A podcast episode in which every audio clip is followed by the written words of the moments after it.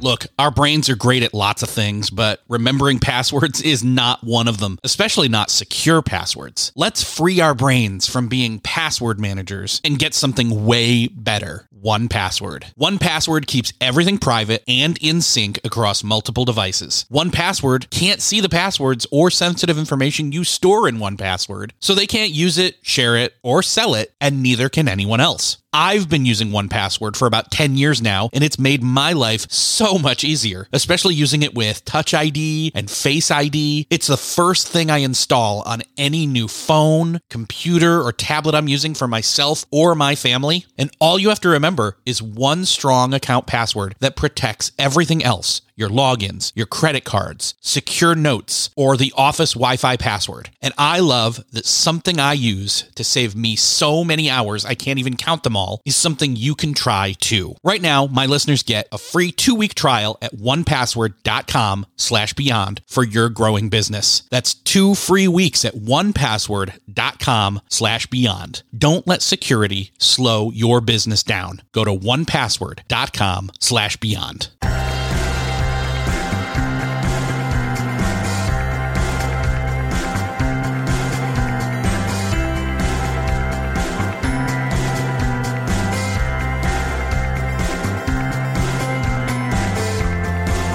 Hello, and welcome back to another episode of Beyond the To Do List. I'm your host, Erik Fisher, and this is the show where I talk to the people behind the productivity. This week, we are revisiting a conversation I had with David Allen, author and originator of the Getting Things Done mentality and the book Getting Things Done. GTD is a common productivity starting point for many people, but often some people in the productivity space, as well as those that read the book, kind of move on from it, unfortunately. And so in this conversation, David and I talk about some of those biggest objections or hiccups people have in terms of the GTD methodology. And that's not to say that other pieces to the productivity puzzle can't be attached to GTD, but I just think personally GTD is a great way of either starting out or moving in and or further deeper into anything you will, anything else you may already have. It may complete some of the missing puzzle piece of things you've cobbled together already in terms of getting rid of your overwhelm and giving you focus and clarity and confidence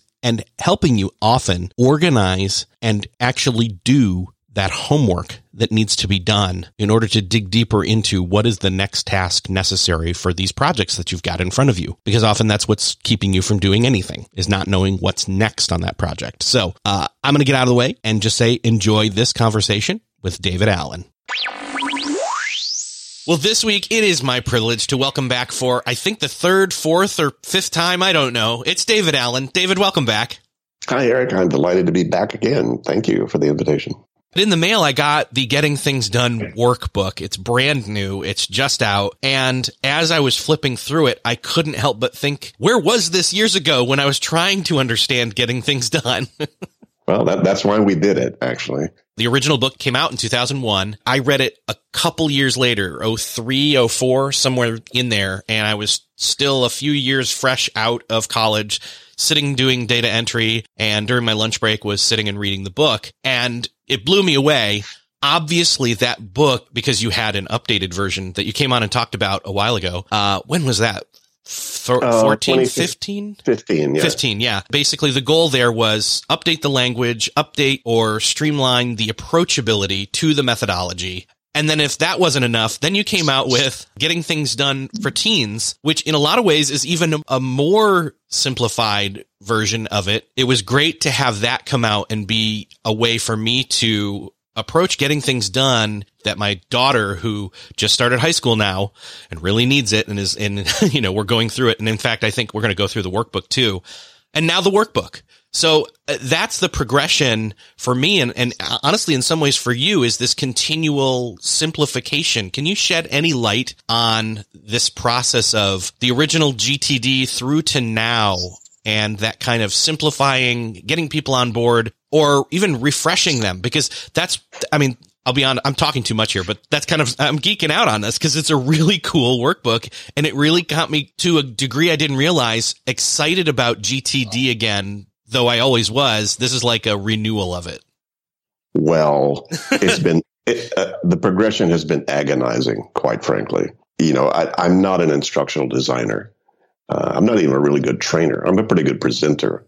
I can sort of turn people on with it, but you know, in the early days, I didn't ever want to do anything less than a full two day seminar where I delivered the whole game that I had uncovered, discovered, you know, formulated, uh, you know, in, in, in all these years and a lot of experience.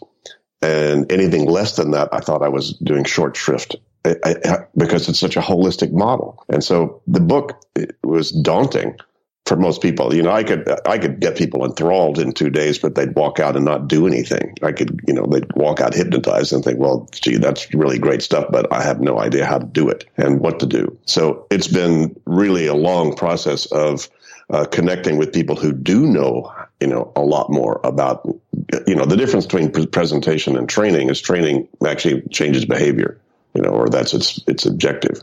Presentation just says "ta-da," you know, hope you like the presentation and get something out of it. Uh, but the the whole idea of being able to lower the barrier of entry for people to engage with this. Because you know getting things done was truly 25 years of my life and work i put together in a manual. It wasn't really designed as training. It was designed to be a manual. In case i got run over by a bus i knew it was all in there. And anybody who had ears to hear, eyes to see, you know, could at least pick up the book and that would be the methodology. So when I say it was agonizing, it's like I, it took me 25 years to figure out what I'd figured out and that it was unique. Nobody else seemed to have done that and that it was bulletproof. But then I figured probably take the rest of my life to figure out how to distribute it and make it stick. So, you know, you, you have, you have recognized the, the trend and the pattern which is lowering the barrier of entry. What's been challenging, and I think we've done a pretty good job, is not really stepping down the methodology as we've done that. It's all there. You know, it's all it's all in there in, in a sense, uh, but giving people a lot easier way to step into it. That's that's been the objective if there's anything I can speak to in terms of the strength of the workbook, it's just the the clarity and the speed at which somebody could sit down and, and go through this workbook and understand the methodology they could create a workflow, they can create a system, and they can understand the five steps of GTD and then even the 10 moves inside of the five steps. And I'm see now, even as I say that, it sounds like I'm making it more complicated, but it couldn't be less complicated as you look at this workbook. Thanks. Well, I'm glad to hear it. I mean, the, as far as I'm concerned, the jury was kind of out. You know, I guess it, we'll we'll see. You know how easily it is, but it's nice to hear uh, from somebody. You know, from from your perspective, that you think it works. So, yay. Yeah, I mean, I'm, I'm, I'm a little too close into it. Sure. You know, it's like you know, so I go, well, hope, hopefully that was, that was the objective. So nice to hear, at least for you. Yeah. Uh, it, it achieved that. Yay. Well, it is one of the things that, I mean, as you could hear, as I was initially gushing about the workbook earlier, that, uh, you know, it got me more excited about GTD than I had been in a while. And, and again, it's not speaking bad about the methodology. It's just that when you live with something for so long, you kind of just take it as it's the status quo. And I think what this did was refresh and even recalibrate or, uh, you know, give extra clarity to it, not just for myself, but I finally, in I'll, I'll, I'll give you this. This is, this is my highest paid compliment here. I, from this workbook, figured out, oh, I now know how to get my wife on board with GTD. Uh. so, so I guess in, in a sense, you've finally hit the jackpot with this workbook, uh, in terms of getting the message and the methodology of GTD across that somebody else can teach someone who's averse to it how to do it mm-hmm. Yeah, yeah. Well, I mean, you can lead a horse to water, but you know, so but hopefully, the, the make the the troughs easier to, for them to drink from here. So I thought that what might be interesting, since we're talking about simplifying the methodology, what if we did a quick overview of GTD again for the last time or for the next time or whatever, and then kind of dip into again some of the places that people have objections or comments or questions when it comes to the methodology. Sure. This is probably the sim- simplest 20 second version of it is to make sure that any potentially meaningful thing that you can't finish the moment you think of it, but might need to decide or do something about it, you know, at some future time. You need to capture that. That's step one. Write it down, get it out of your head into some sort of trusted bucket. You need, then need to decide what specifically you are going to do about it or committed to do about it. What are you committed to finish about it? So action and outcome thinking is just a thought process you apply. That's step two is clarify what you wrote down. And then step three is to organize the results of that thinking. Here's the action step I need to take about mom's birthday. Here's the project called Give Mom a Birthday Party that I need to put in a project list. That's then organized. I need to then park reminders in the right places that I'll see them at the right time so nothing's going to slip through my cracks. That's the primary sort of first three things. And then you need to, the step four and five is reflect and engage. So I need to reflect on the contents of that stuff. You know, I'm at a phone or I have time to run my errands. Like, let me go look at all the stuff that I might, that I've already determined the, the work that needs to get done. And then, then I engage. So I, then I engage my attention in my activities in a trusted way as opposed to, gee, I hope this is right. So that's the, that's the simple, you know, aspect of it. Then you ask, where do people sort of fall off or resist or push back on this? People say, oh, you know, do I really need all that? It looks, sounds like a lot of work to do. Uh, that's one kind of objective that tends to show up because everybody is already feeling overwhelmed. Gee, do I have to do something else in addition to what I already have? And the truth is uh, that it's not any extra work. It's decisions you're going to have to make about all your stuff at some point anyway. You know, it's just the, the, the change in behavior there is to make those decisions when things first have your attention, as opposed to when the heat of the situation gets so hot you have to make a decision. You know, which which is a big shift, you know, toward more stress free productivity. People also say, "Gee, you know, I, I, think what I have is enough," and I go, "Okay, fine." My pushback on that is, you know, uh, then let me go find the next person who is interested in this. You know, it's kind of like the old sales thing: get to a no as fast as you can. You know, and so you don't waste your time of theirs. I, I think a lot of times people think that time management and, and, productivity has a good bit of baggage around it. You know, as a concept, people it, it, usually when you use the word, people think corporate OCD, button down, work harder, stress more, you know, sweat more. Which is really a uh, sort of an inaccurate and a rather immature way to think about what productivity is about. Productivity is simply about achieving desired experiences or results. So, you know, if you go to a party to boogie and don't boogie, it's an unproductive party. So productivity really has a lot to do with just outcome and action thinking, which is something you actually have to train yourself to do. It is true you're not born doing that. So it is it is a new kind of a behavior to challenge people about. Any kind of a change is a change and going to throw people somewhat out of their comfort zone to you know to do it. So those are some of the most common resistances people have to what they think that getting things done is about that sounds a lot to me like uh, one of the objections that I hear, especially in the of the five steps. It's the clarify step. It's this. Mm-hmm. They don't necessarily get stuck on the clarifying, the work of the clarifying. It's that they get stuck in the procrastinating of getting to the point of the clarifying. I think you actually even put it this way in the book. We need to think about our stuff more than we think we do, but not as much as we think we might have to think about it. Correct. I yeah, butchered yeah. that quote, but it's close. No, no, so, you're very close. Good for you. Yeah. And and I think that's the that's one of the biggest things when it comes to quote productivity in general and GTD for sure is sometimes people feel like quote it's a lot of work, but what they don't get is that this is work that you're either ignoring, setting aside the time to do, or you're unaware that you're already doing it just in a much less efficient way. Yeah, and you know, I just read a quote. I, I sorry, I'll, I'll, butcher it, and I, I, am sorry, I don't know who the, sor- the, source was, but it was brilliant. He said, uh, "Work is not hard to do. Deciding what to do is the hard thing." You know, we actually love to work. We love to get things done. Those are your better days when you actually you finish the meeting, you turn in the report, you you finalize the plan, you you know, you clean the sink. We actually like to do those kinds of things and and feel really good once the work has been defined in terms of what you need to do. But uh, you know, as I've said many times, the late great Peter Drucker, the great management writer and guru, you know, said that defining your work is the toughest work to do. He didn't tell you how to do it he just warned that in knowledge work, that was going to be the biggest obstacle for people. In other words, work is not self evident. You actually have to make it up you know, and then make it happen. And there's nobody on your team. You have to decide what to do about that email. The email does not, yeah, maybe you might get an email that, that suggests what you ought to do next. But for the most part, you have to make those decisions. So again, to your point, it's not extra work to do. The, the work is actually easy to do once you define it. And once you to define the very, very, very next granular step to move the needle on something, seldom are those next steps hard to do. Well, this makes me think of meetings. you know, where yeah. that's the talking about the work that needs to be done. But if the meeting feels like drudgery, think, think of the meeting as a metaphor for a broken clarifying system right? Yeah. Like yeah. if we're not clarifying what the next actions are or even what we want the outcomes to be in that meeting, then obviously the, the meeting is unproductive. And so that's what it feels like. We take our experience with those meetings, but then we distill it down into our own, uh, productivity system or methodology when it comes to this clarifying step. But then it's just a committee of one. We already know what that person thinks. yeah, yeah, yeah. Well, and you know the problem is bad meetings produce bad emails, which produce bad meetings, which produce bad emails, and it's a, a sort of a never-ending sinkhole, you know, of unproductive and, and frustrating, you know, kind of experiences that a whole lot of people have. I think one of the other pieces that, and this even comes in the step prior to clarify is the capture step. People have a lot of issues here as well when they're like, well, how many capture tools should I have is one of the things we hear a lot. I know you have a great answer for that as many as you need.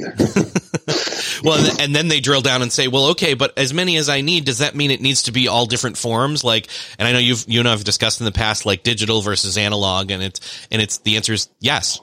Yes. Whatever, whatever is going to work for you. And, and honestly, and, and here's another memory that's just hitting me right now is, uh, reading GTD for, for the first time clarified to me why I kept feeling this desire to carry around. This is before digital was like a, a, you know, a mobile thing.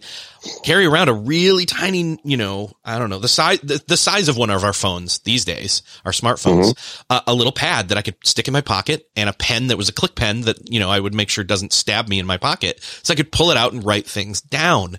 And that, that was something that I picked up in high school just randomly, just thinking, if I don't write this down, I'm going to forget. And obviously, because our mind is not set up to be that capturing tool. Yeah, it did not evolve to remember, remind, prioritize, or manage relationships between more than four things. So, you know, that's, you know, and it's another, I, I think, and one of the reasons, uh, Erik, that people resist that whole capturing process is, I think, and, you know, I can't really prove this, but at least anecdotally, it's because it gives people a false sense of control to keep it in your head. I'm, I'm hanging on to it. You feel so out of control and vulnerable to begin with. You don't want to externalize that and actually have to have to grapple with it. So you try to you try to just hang on to it. So it creates this sort of psychic constipation.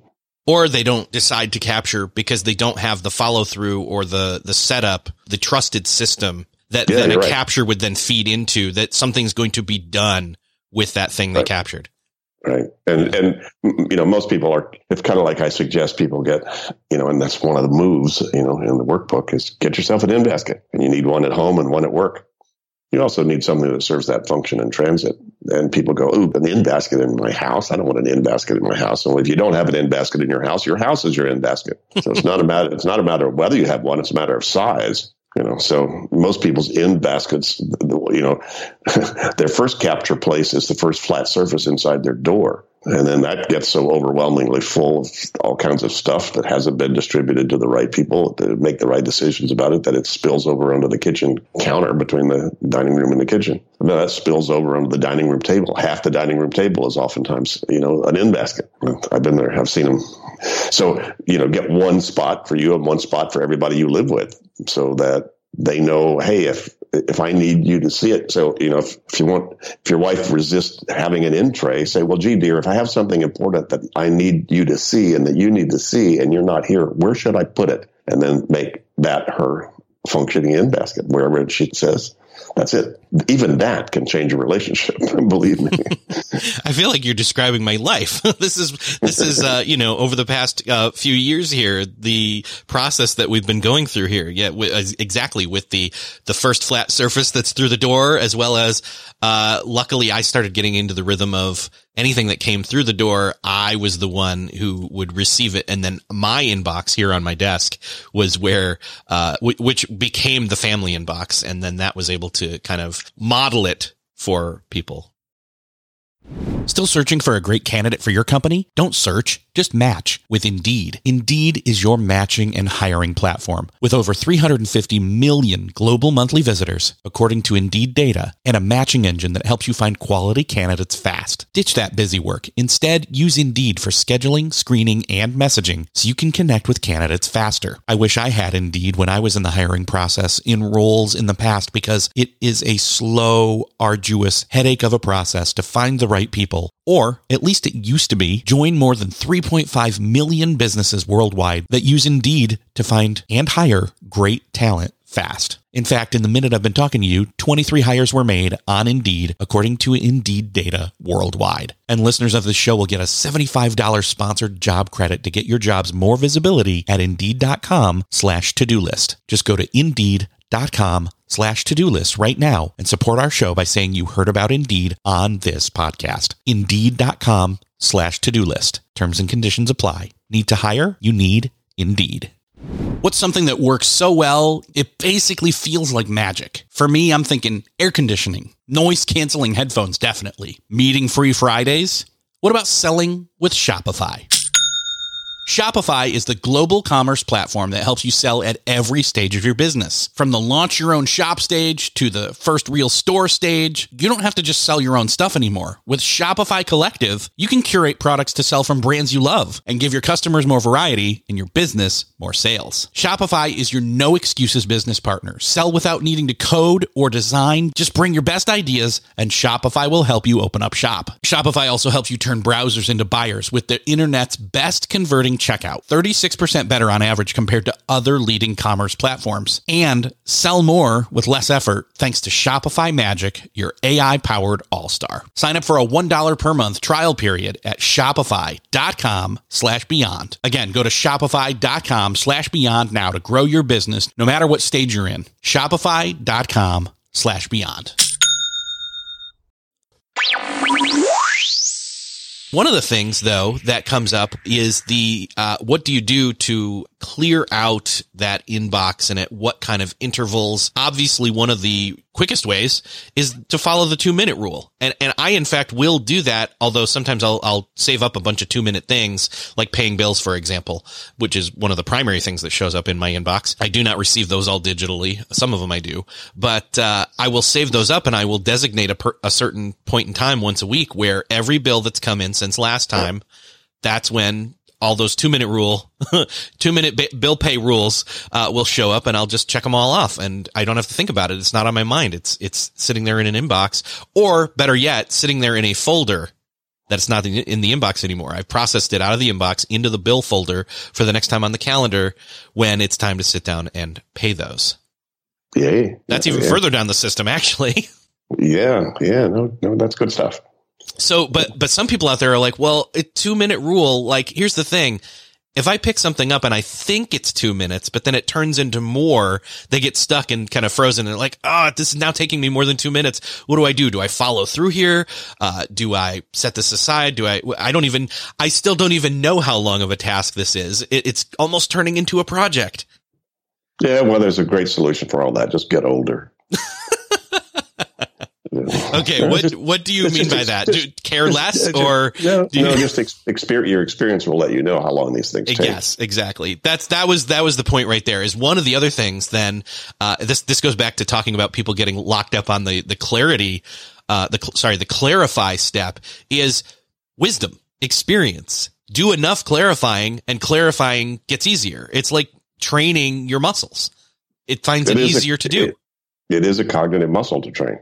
You, you weren't born. You didn't hop out of your mom and go, "Gee, mom, what exactly are we trying to accomplish? And what's the next step? Is that is that yours or mine?" You know, it's it's actually learned behavior, and a whole lot of very mature, sophisticated people still need to learn that behavior. Yeah, and and practice that muscle. And you're right. You know, when I've coached executives and I spend two days or two weeks or whatever one on one, you know, having them capture and clarify all their real stuff and going through several hours of them making next action decisions about all the stuff we gather together that that's that they've let show up in their ecosystem. By that time, they have they have trained that muscle. And I can walk out of there and they know what that feels like now to make a next action decision on something. And, you know, I still avoid, uh, you know, I still resist it, but it's one of the best habits in the world is to empty the in tray. You asked me initially, so how often, what kind of recursion do you have? Well, you know, after 35 years of doing this stuff, I pretty much empty out and clarify and organize all my stuff every 24, 48 hours. 72 maybe sometimes if I'm on a real roll and traveling a bunch and you know, I'm doing sufficient emergency scanning to make sure nothing's going to blow up on me, and I know I will get to it, you know, with it within a reasonable period of time. But for the most part, every 24 to 48 hours, I'm picking up making next action decisions about stuff, handling the two minute stuff, and and and you know organizing them, uh, organizing all that appropriately, which is how you get your, it's how you get your in tray empty.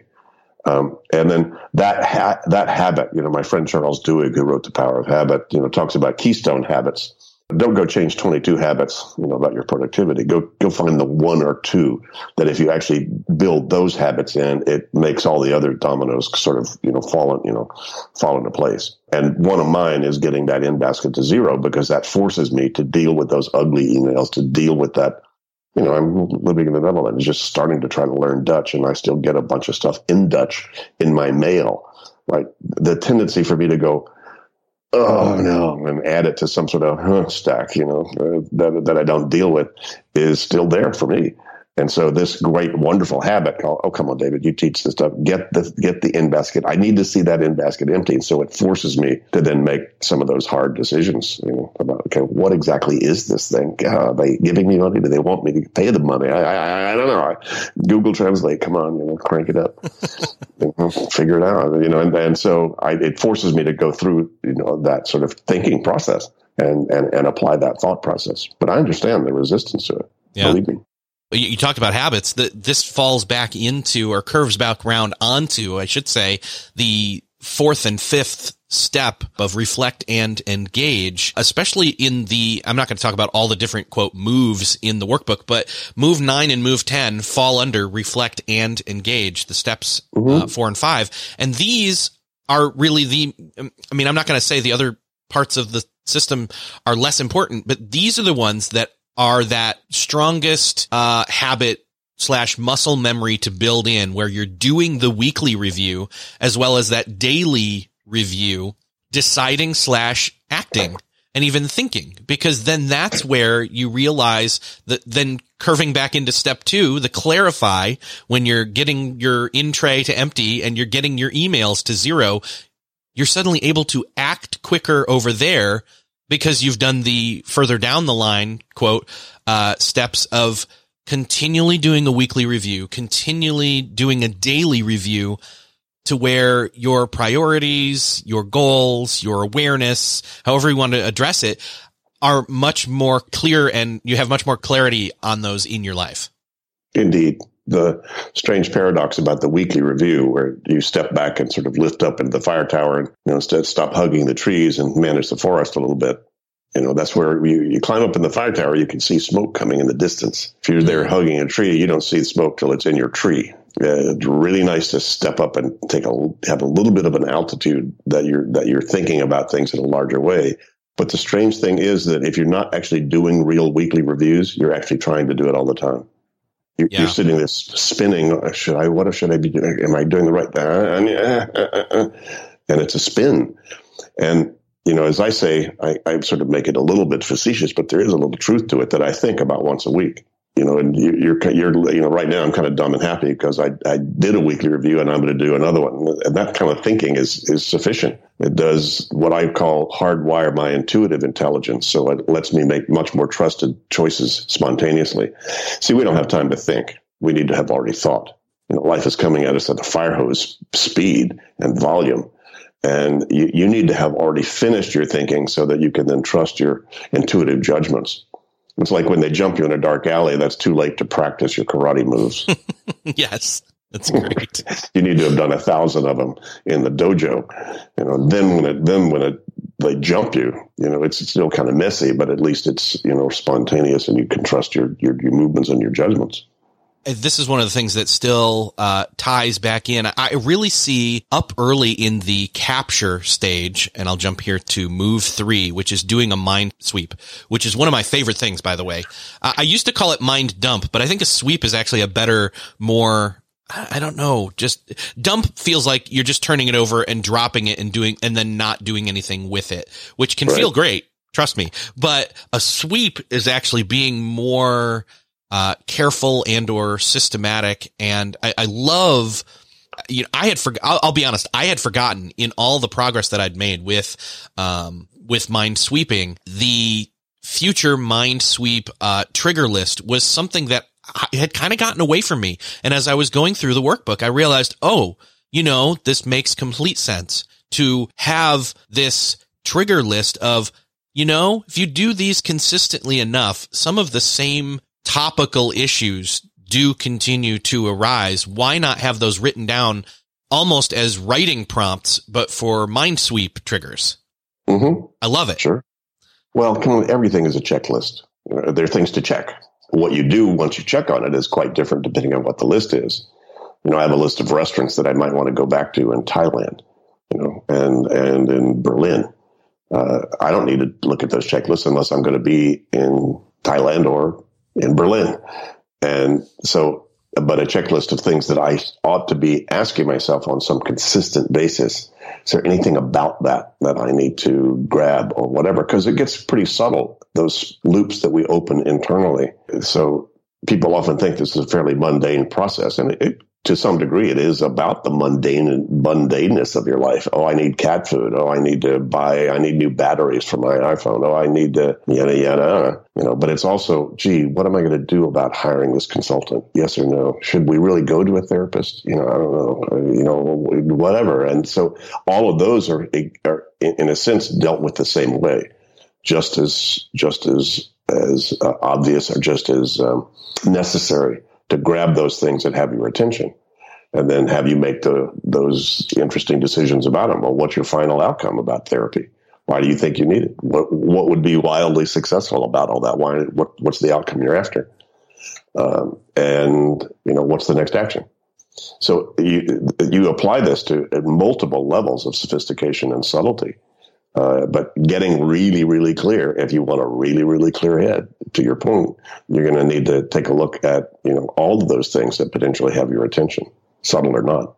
Obviously, I think the reason for me that I see a connection between a weekly review and a daily review and also doing a mind sweep is that once I'm done with a weekly review or have done a hopefully much shorter than a week, a weekly review, a daily review, uh, time wise, I can't help but think, you know what? Okay is there any quick sweeping in my mind that I need to do real quick back at the beginning of the cycle of capturing? And if so, let's do that now. And again, that might shake loose some two minute tasks or, uh, some thoughts or feelings. And, and by having that, this mind sweep trigger list correlates back into some of the things that I'm checking in on that are maybe further down the pipeline in terms of weekly review with projects ongoing projects at least, or stuff that could potentially bloom into new projects? Well, you know, life is not static. it's constantly shifting and changing. And so your system has to be constantly dynamic. I'm sure, do you have a drawer in your desk? Yes, it's right here. Everything in there belonged there at one point, you know, but things change. Those ballpoint refills were perfectly. That was a great place for them when you had that pen. now you don't have the pen; they're now trash. Right. So you know, crap self generates, doesn't self destruct, simply because the nature of things change just because of time. So you know, if you go through your files, you kept you keep things that you think are important then, but they become less and less and less important. At some point, you need to curate them. And the same thing is true on a weekly review. And these these are not static things, as you know. You know, if you do them, uh, they're quite dynamic and quite creative. And you oftentimes then, when you're cleaning up and clarifying and organizing, you then generate more stuff you need to capture. you know, so you know the creative process doesn't stop. It's one of the reasons that the people actually most attracted to GTD are the people who need it the least. They're already the most creative, aspirational, inspirational, positively focused people. That's actually why they are so attracted to GTD is because they've they've sort of thrown themselves out of their own comfort zone with their own creativity and productivity. You know, they've just created so much more that they haven't been able to catch up with, and they need to upgrade their systems, you know, to be able to do that. And they already know the value of system. They already know the value of this kind of thinking process. So those are the you know the good news about my professional life is I've I've had the opportunity to spend thousands of hours with some of the best and brightest people you'd ever meet because they were so attracted to this work. One of the other objections that I've seen, it comes up in the, the weekly review process where they didn't originally think that it was a project. It was a task and then it blooms into a project. Again, this is one of the things that as you get better, uh, sorry, as you get more experience with it, you become more adept at discovering that and then transforming it and, and moving forward with, with that. But uh, what do you say to people who are like, "Oh no, this task just became a project. What do I do?" Yeah, say, well, congratulate yourself. You're you're you're you're learning. You're getting better and better at that. I still have to work at that. I'll be doing some stuff and then realizing, wait a minute, you ever made a phone call that you thought would end something and it didn't? Mm-hmm. It turned into something weird and strange and took a weird left turn, you know, and now you got off the phone and now there's still something that needs to be resolved or clarified that you didn't expect. And that's when you know, recognizing that, and, and if that will take more than one step to resolve it or complete it, you now have a project. But that's why the weekly review is sort of the safety net to catch those kind of things because those are subtle. They're subtle for me too. Oh, I go, David, oh, come on.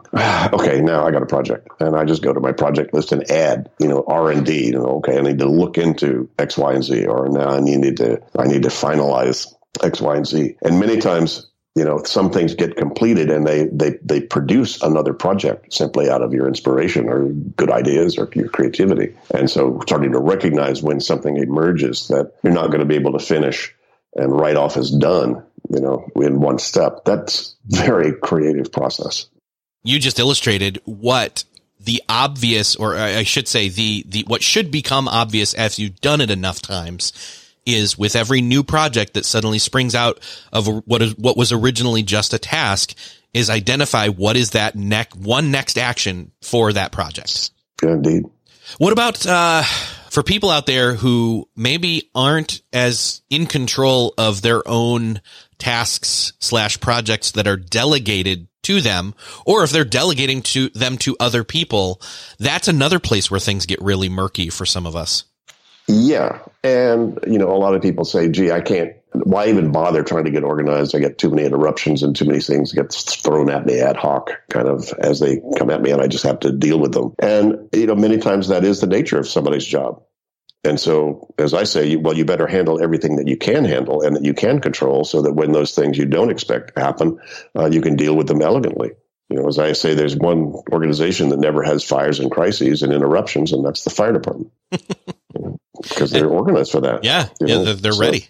Yeah. They're, well, and, and, what they're doing is if they're not on some sort of a call to do what they need to do, they're getting ready for the next one, and they don't know when it's going to show up or what it's going to look like. You know, that's a, great lesson to be learned because it is. A lot of people think they're firefighting out there all the time, uh, and sometimes latest and loudest is exactly the most tactical, strategic thing to do. He says you don't want to do it simply because it's latest and loudest. You want to do it because the latest and loudest thing is the most strategic thing to do. so in order to know that, you need to have captured everything else mm-hmm. and clarified and organized it. So you can you can. That's why when I'm not doing anything else, Erik, I'm cleaning up my in trays and inputs to zero because there's a surprise coming toward me I can't see, and when that hits, you know, I want as small a backlog of unclarified, unorganized stuff as possible so that I can evaluate that new opportunity or that new challenge from, from a clear deck. We've talked about this a little bit earlier, the benefits of the workbook being the simplification of the methodology so it can be more easily understood and adopted. But there's also some other benefits that lean into those same attributes, uh, in terms of, again, the work, uh, in other words, the workbook is not just a more simplified version of the book. It's a workbook. Why did you guys decide to lean in on this work aspect of it, the experience of the GTD methodology as you go through this workbook?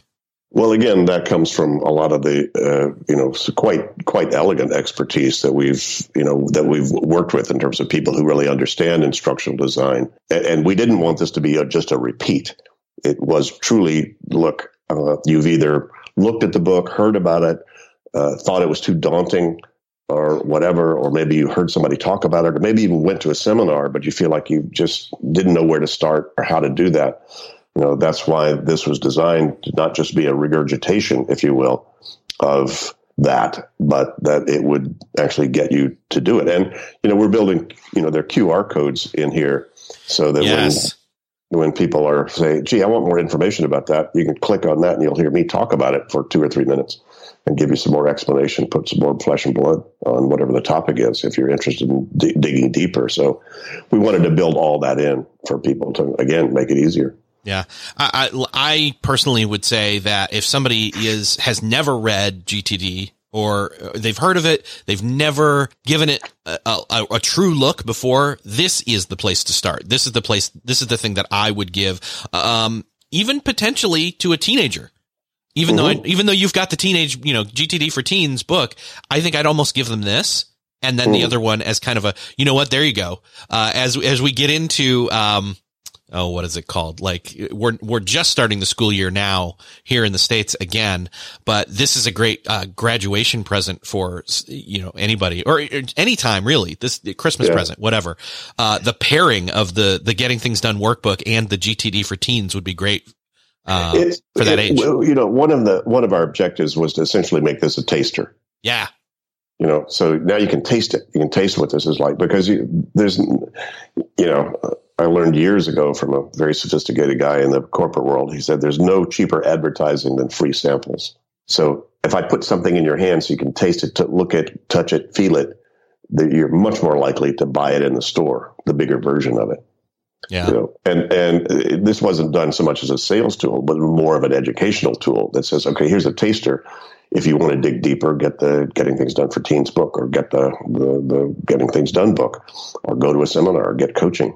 You know, there are a lot of ways to, to take this a much deeper dive into this methodology. Yeah, this really does feel like it's the I don't know the analog paper version of sitting down and doing a, a Getting Things Done intro course, and and I guess that's probably your intention, right? Yep, yeah, it is. Yeah, and that's what we do in in our Getting Things Done courses is you actually walk people into it. But the nice thing about this is you can do this where you're actually going to apply it at your desk, in your house, you know, wherever you are. That's where you're going to apply the the, the practices anyway. So that's kind of nice to do that. Uh, that's why you know when the we don't have really the, the the the kind of digital version of the training that that we we think we probably will have at some point. But the good news is that you've got a workbook right in your hand and write it home or write at your desk at work or whatever. And you can, oh, let me go get an in basket. So you go to the supply closet and get yourself an in tray, you know, so you can do it right there and actually start to start to do the moves. This is great. I, I really just think people need to get their hands on it. I love the QR code aspect too, by the way, the, that you mentioned. I was going to bring that up, but you did it first. And I thought, oh, that's going to be, that's going to be perfect. It's out now. Uh, this, this episode has dropped and obviously because people are listening to it and the book is out there now. So go over. I'll put, I'll put links in the show notes to it and, uh, it, it's going to be great. You, you really need to check out the workbook. And, uh, David, it's great talking with you as usual. I can't wait to see what you do next. Thanks, Erik. Yeah, it's been a pleasure. Thanks for the invitation. Well, that's another podcast crossed off your podcast listening to do list. I hope that you enjoyed this conversation with David Allen. I know that I always like speaking with David. He was so gracious to come on the show years ago within the first 10 to 15 episodes, I think, when I first got started, has been a regular returning guest ever since. And as I say in that conversation with him, the Getting Things Done workbook is pretty amazing. It is definitely maybe a better starting place for productivity in general, but GTD specifically than anywhere else. I've linked up to that in the show notes. You can go check that out at beyondthetodolist.com. Just search for David Allen. You'll find this episode's show notes. If you found this episode helpful, would you do me the favor of sharing this with somebody that you know needs to hear it? Click that share button in whatever podcast player you're listening to this on. And thanks again for sharing. Thanks for listening, and I will see you next episode.